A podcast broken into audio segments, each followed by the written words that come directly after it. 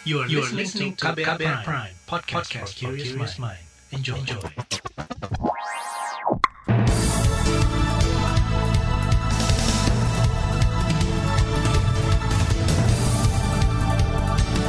Selamat pagi saudara, senang sekali kami bisa menjumpai Anda kembali melalui program Buletin Pagi KBR edisi Jumat 29 Oktober 2021 bersama saya Ardi Rusyadi.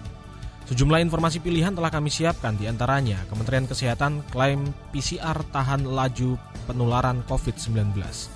Kejaksaan Agung kaji hukuman mati koruptor Jiwasraya dan Asabri. Tim SAR temukan tumpahan minyak dan jaket keselamatan milik penumpang KM Liberty 01. Inilah Buletin Pagi selengkapnya. Terbaru di Buletin Pagi.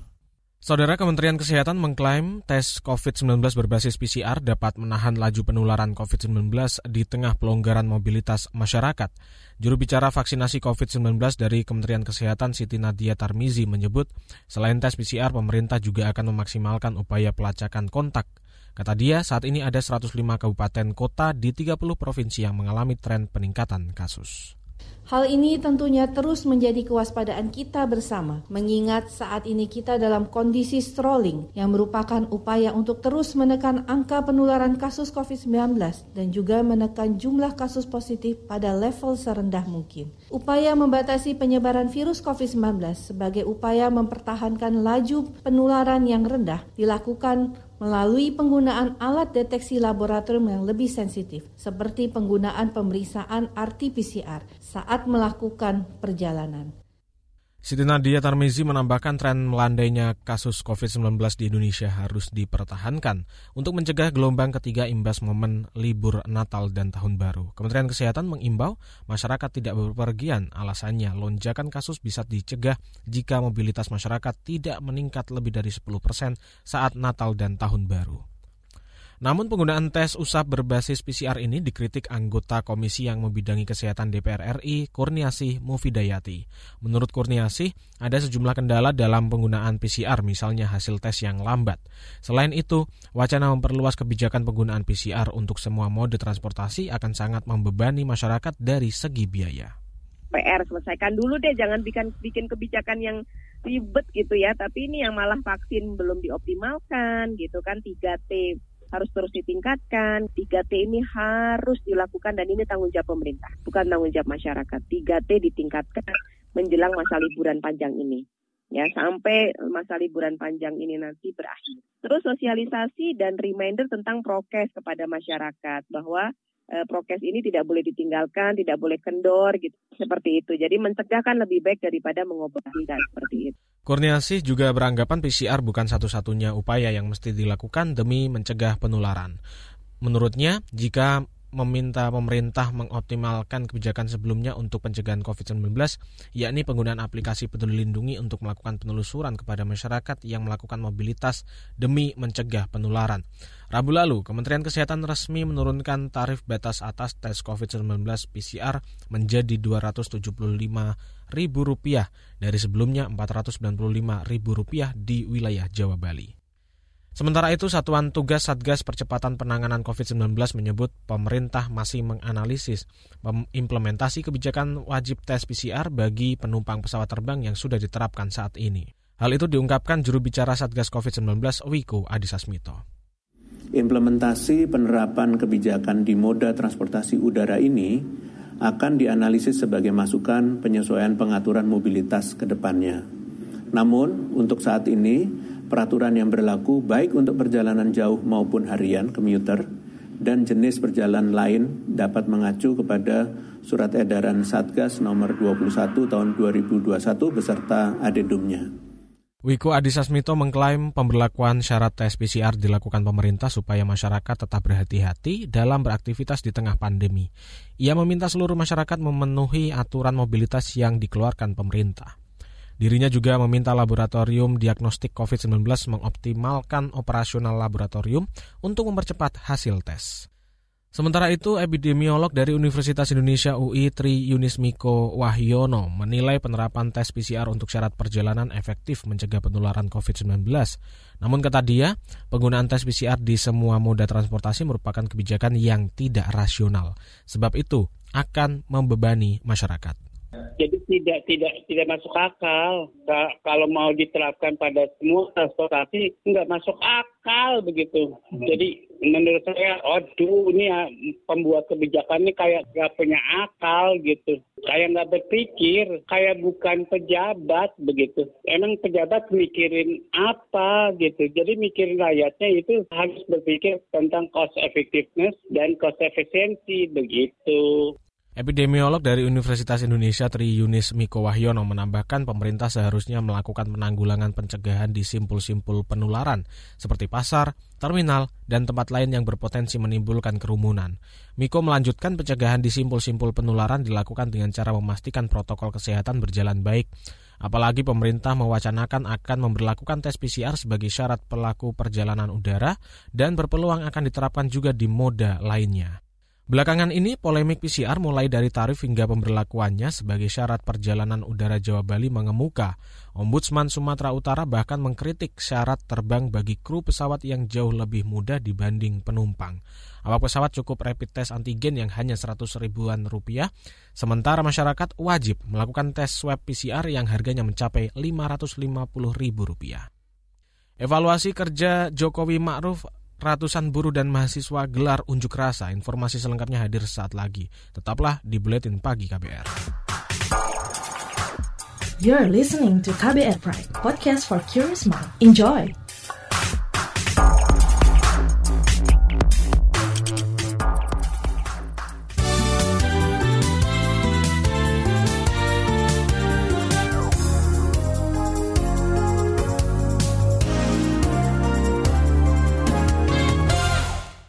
Saudara Presiden Jokowi mendorong kontribusi India bekerja sama dalam industri farmasi di ASEAN. Menurut Presiden, India memiliki kapasitas yang besar pada sektor kesehatan, utamanya bidang farmasi.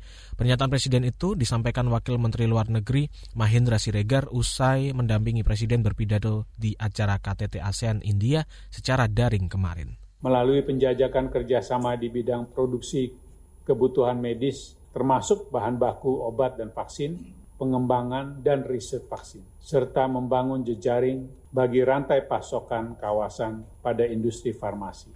Wakil Menteri Luar Negeri Mahendra Siregar menambahkan Presiden Jokowi juga menggarisbawahi kerjasama peningkatan SDM di bidang kesehatan. Presiden kata dia, pandemi telah menunjukkan bahwa semua negara perlu menyiapkan diri menghadapi kemungkinan masalah kesehatan di masa depan. Keinformasi lainnya, Jaksa Agung ST Burhanuddin tengah mengkaji kemungkinan pemberian tuntutan hukuman mati bagi terdakwa kasus korupsi di PT Asuransi Jiwasraya Persero dan PT Asabri Persero. Dalam keterangan tertulisnya, juru bicara Kejagung Leonard Eben Ezer Simanjuntak mengatakan pertimbangan itu dikaji karena kasus korupsi itu merugikan uang negara hingga triliunan rupiah. Diketahui dua kasus mega korupsi di Asabri dan Jiwasraya ditangani oleh Jaksa Agung Muda Pidana Khusus Jampitsus Kejagung. Ada enam terdakwa yang kini disidang di korup di kasus korupsi Jiwasraya. Sementara untuk kasus Asabri total ada delapan terdakwa yang telah diseret ke meja hijau. Kita ke informasi lainnya, ratusan buruh dan mahasiswa berunjuk rasa di sekitaran Jalan Merdeka Jakarta kemarin. Salah seorang orator buruh Yayat menyebut aksi massa untuk memperingati Hari Sumpah Pemuda sekaligus mengevaluasi kerja-kerja pemerintah yang telah gagal membina demokrasi dan kesejahteraan rakyatnya. Ini adalah persoalan demokrasi, persoalan yang begitu besar bagi kami. Karena apa? Kami meyakini tanpa adanya demokrasi, kami tidak akan pernah mampu mewujudkan keadilan sosial bagi seluruh rakyat Indonesia. Dalam Sumpah Pemuda pada kali ini, grand isu yang kami ajukan secara jelas, kami mengatakan bahwa rezim Jokowi Ma'ruf Amin telah gagal dalam mensejahterakan rakyat itu tadi orator dari masa buruh Yayat. Dalam aksi buruh dan mahasiswa ini ada 13 tuntutan yang disuarakan, di antaranya mengevaluasi atau mencabut Omnibus Law yang dianggap merugikan kaum buruh, mendesak pemerintah menghentikan kekerasan kepada aktivis dan masyarakat yang berpendapat, serta segera mengesahkan RUU Perlindungan Pekerja Rumah Tangga atau PRT. Komisi Nasional Hak Asasi Manusia Komnas HAM menerima aduan dari keluarga korban kebakaran Lapas Kelas 1 Tangerang. Lapas Kelas 1 Tangerang terbakar pada awal September lalu dan menewaskan 50-an orang. Komisioner Komnas HAM Hoirul Ana mengatakan pemenuhan dan pemulihan hak keluarga korban menjadi masalah yang diadukan. Kebetulan kami juga menurunkan tim uh, pas waktu kejadian kami sedang apa uh, berproses dengan berbagai informasi yang kami dapatkan dan terima kasih ini memperkaya jadi uh, memperkaya informasi yang kami dapat dan kami akan tindak lanjuti. Kami akan melakukan pemanggilan terhadap semua pihak, ya khususnya Kementerian Hukum dan HAM dan Dirjen Pas. Tanggung jawab teman-teman di sana bagaimana? Komisioner Komnas HAM Hoirul Anam berharap pihak-pihak yang berkepentingan seperti Kemenkumham, Pas bisa memberikan informasi ke Komnas tanpa harus dipanggil. Sementara itu tim advokasi keluarga korban kebakaran lapas Tangerang menduga ada pelanggaran HAM dalam proses pasca kebakaran, utamanya hak memperoleh keadilan, di antaranya ketidakjelasan identifikasi tubuh korban, ketidakterbukaan saat penyerahan korban, peti jenazah tidak layak, dan indikasi adanya intimidasi saat tanda tangan dokumen pengambilan jenazah. Kita ke informasi lainnya, pemerintah akan memberi gelar pahlawan nasional kepada empat tokoh nasional. Ketua Dewan Gelar dan Tanda Kehormatan Mahfud MD mengatakan tanda gelar akan disematkan oleh Presiden Jokowi bertepatan dengan Hari Pahlawan 10 November mendatang. Satu, almarhum Tombo Lututu. Yang kedua, almarhum Sultan Aji Muhammad Idris. Yang ketiga, almarhum Haji Usmar Ismail. Yang keempat, almarhum Raden Arya Wangsa Kara. Nah itu pahlawan nasional yang nanti akan diserahkan secara resmi dan dikerahkan secara resmi kepada keluarga para almarhum di Istana Bogor kalau tidak berubah Mahfud MD menjelaskan empat tokoh itu dipilih berdasarkan beberapa kriteria, mulai dari pernah berjuang, bermanfaat bagi masyarakat, figur ketokohan, dan yang utama adalah kedaerahan. Nantinya, kata dia, penganugerahan empat pahlawan nasional ini ditetapkan melalui keputusan Presiden.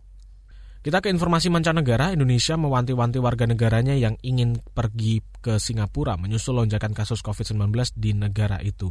Juru bicara Kementerian Luar Negeri Tengku Faizasyah meminta WNI yang berencana melakukan perjalanan ke Singapura mengikuti imbauan di aplikasi Safe Travel Kemenlu atau informasi dari Kedutaan Besar Republik Indonesia KBRI di sana. Warga Indonesia yang akan masuk ke sana kata dia wajib melakukan tes PCR 48 jam sebelum keberangkatan karena tidak ada tes PCR saat sampai di Bandara Singapura.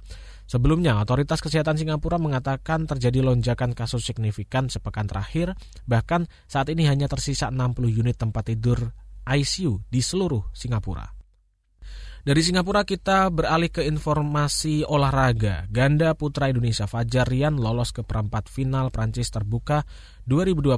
Keduanya mengalahkan pebulu tangkis tuan rumah Kristo Toma 21-12, 21-15. Fajarian mengaku bertekad meraih hasil terbaik dibandingkan turnamen sebelumnya. Selain Fajarian, pemain lainnya Praven Melati dan Hendra Asan juga berhasil mengunci perempat final Prancis terbuka 2021. Di bagian berikutnya kami akan hadirkan laporan khas KBR bertajuk Anak Muda, Pegiat Gerakan Demokrasi. Nantikan sesaat lagi. You're listening to KBR Pride, podcast for curious mind. Enjoy!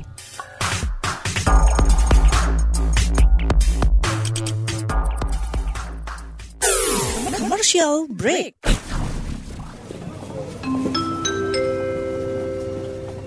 Mohon perhatian Panggilan terakhir, penumpang Trending Air dengan nomor penerbangan WT0101 dipersilakan segera mendengarkan podcast What's Trending melalui Spotify. Karena podcast What's Trending sekarang ada di playlist teman perjalananmu. Selamat menikmati. Terima kasih.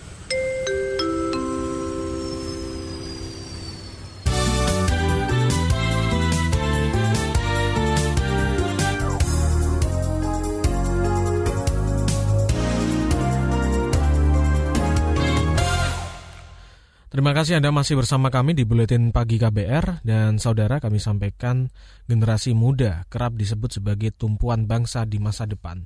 Anak muda selalu didorong untuk maju, namun banyak pula anggapan negatif terhadap kelompok anak muda, terutama yang dianggap rebel atau memberontak terhadap kemapanan. Sejumlah anak muda berani menempuh jalan tajam, berhadapan-hadapan dengan kekuasaan. Berikut laporan khas KBR dibacakan Fitri Angreni.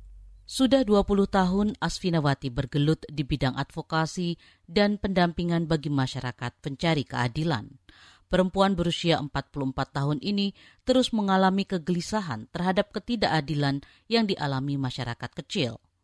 Asfinawati yang kini memimpin YLBHI turut berada di barisan depan kelompok masyarakat sipil saat melawan kebijakan-kebijakan pemerintah yang represif, tidak adil, dan demokratis.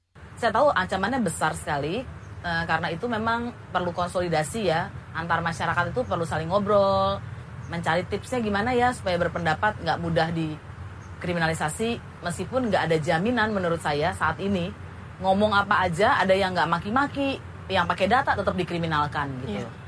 Asfinawati adalah satu dari sedikit anak muda Indonesia yang mau menempuh jalan pedang, jalan tajam dan terjal di bidang advokasi hukum dan hak azazi masyarakat kecil. Bertahun-tahun lalu, publik Indonesia mengenal Munir Said Talib, aktivis muda pegiat hak azazi manusia dan pendiri Komisi Orang Hilang dan Korban Tindak Kekerasan Kontras. Sejak muda, Munir membela buruh, mengadvokasi korban kekerasan dan menentang kekerasan aparat di era Orde Baru. Belakangan, Munir tewas dibunuh pada usia 39 tahun, enam tahun setelah Orde Baru runtuh. Mati satu, tumbuh seribu. Setelah Munir, bermunculan anak-anak muda yang memilih jalan perjuangan pendamping masyarakat menjadi oposisi pemerintah seperti Usman Hamid dan Haris Azhar yang sempat ikut belajar dari Munir. Keduanya sempat memimpin kontras sepeninggal Munir. Meski generasi muda saat ini kerap dikritik sebagai generasi rebahan, Haris Azhar meyakini setiap represi selalu memunculkan anak-anak muda progresif yang melawan ketidakadilan. Misalnya RDK, reformasi di korupsi sejak 2019, lalu kemarin waktu Omnibus, menurut saya sih alarm demokrasi itu ada di mereka jalan gitu.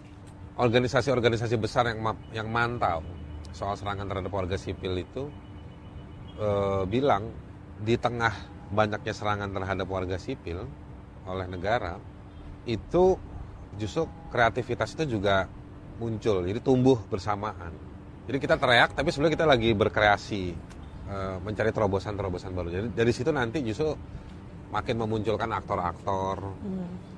Uh, jadi bu mungkin bukan aktor atau aktris yang menyebutnya, tapi leader. Anak-anak muda tuh ada dari situasi ini akan memunculkan leadership. Salah satu sosok anak muda yang melawan kemapanan adalah Gustika Yusuf Hatta, cucu proklamator Muhammad Hatta. Perempuan berusia 27 tahun ini sudah aktif di berbagai forum internasional – dia juga pernah menjadi peneliti di Lembaga Kajian Politik CSIS sebelum kini aktif sebagai pegiat hak azazi manusia di LSM Imparsial.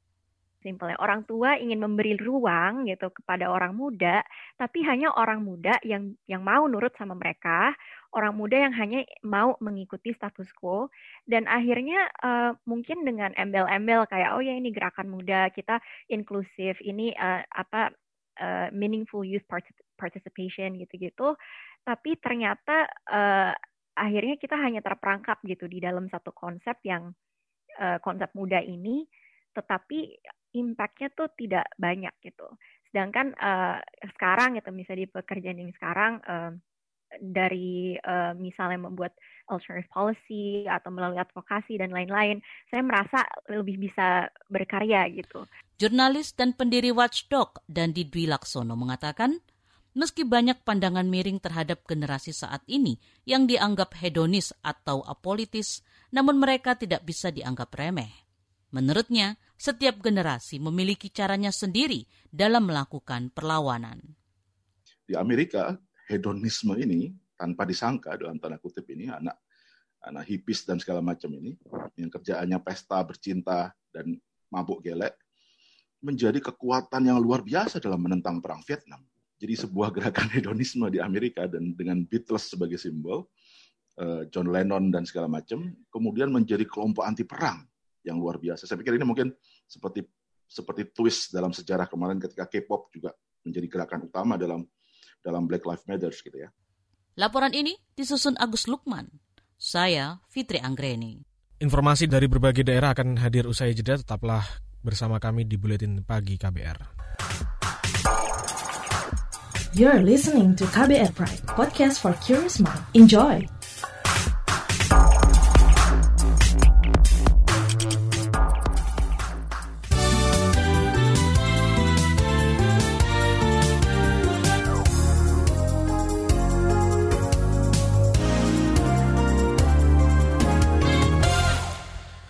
Inilah bagian akhir buletin pagi KBR dan kita akan mulai dari wilayah Bali. Tim SAR gabungan menemukan tumpahan minyak dan life jacket yang diduga milik penumpang KM Liberty 01 yang tenggelam di perairan utara Bali kemarin.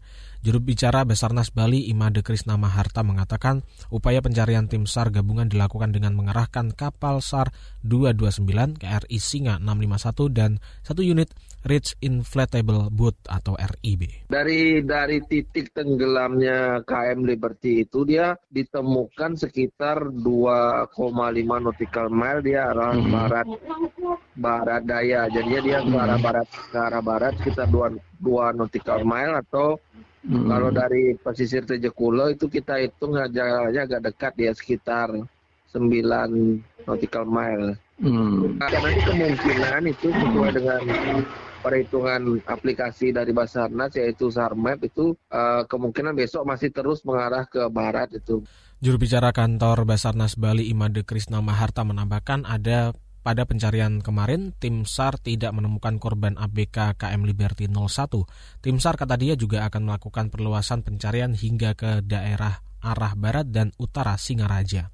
Hingga saat ini ABK KM Liberty 01 yang berhasil ditemukan berjumlah 8 orang, 7 di antaranya selamat dan 10 dan satu orang meninggal serta 7 lainnya masih dalam pencarian. Sejumlah selongsong dan peluru dari senjata laras panjang ditemukan di lokasi penembakan di pos polisi Panton Reu, Aceh Barat, Aceh Rabu lalu.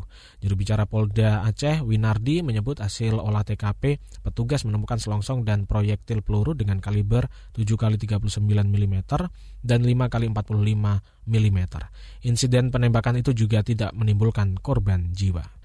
Dari Aceh kita menuju ke Kota Semarang, Jawa Tengah. Pemerintah Kota Semarang, Jawa Tengah menyebut masih ada SD dan SMP di wilayahnya yang belum membuka pembelajaran tatap muka PTM, meski status wilayahnya berada di PPKM level 1. Kepala Dinas Pendidikan Kota Semarang Gunawan Sabtogiri mengungkapkan belum digelarnya PTM itu lantaran terkendala izin dari orang tua murid.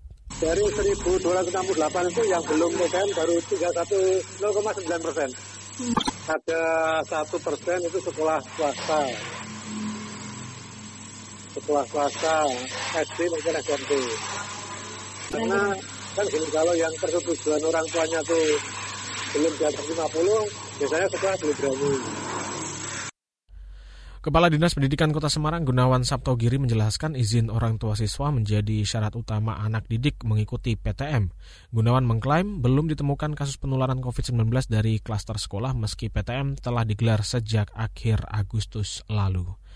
Saudara, pertumbuhan pelaku usaha mikro kecil dan menengah UMKM di Provinsi Sumatera Utara cukup tinggi. Bahkan menurut anggota komisi yang membidangi perbankan DPR RI, Marinus Gea, produk-produk yang dihasilkan mampu bersaing dengan daerah lain lantaran berkualitas baik umum ya secara global dari semua laporan yang masuk tadi baik dari Pak Gubernur, pertumbuhan yang juga disampaikan oleh eh, Bank Indonesia dan juga pengawasan yang dilakukan oleh JK itu uh, di Sumatera Utara ini sepertinya pertumbuhannya sangat baik sekali ya dan produk-produk unggulan yang mendukung UMKM itu sendiri juga ya itu uh, kita bisa melihat bahwa sudah melebihi 100%. Itu tadi anggota komisi yang membidangi keuangan DPR RI Marinus Gea. Sementara itu, Gubernur Sumatera Utara Edi Rahmayadi mengatakan perekonomian di provinsi itu sempat menurun 1,07 persen di 2020 lalu. Namun kata dia, di triwulan 2 tahun ini perekonomian Sumatera Utara tumbuh besar 4,9 persen dengan bangkitnya sektor UMKM. Informasi dari Sumatera Utara, menutup jumpa kita di Buletin Pagi hari ini. Pantau juga informasi terbaru melalui kabar baru, situs kbr.id, Twitter kami di akun @beritaKBR, serta podcast di alamat kbrprime.id. Akhirnya saya Ardi Rosyadi bersama tim yang bertugas undur diri. Salam.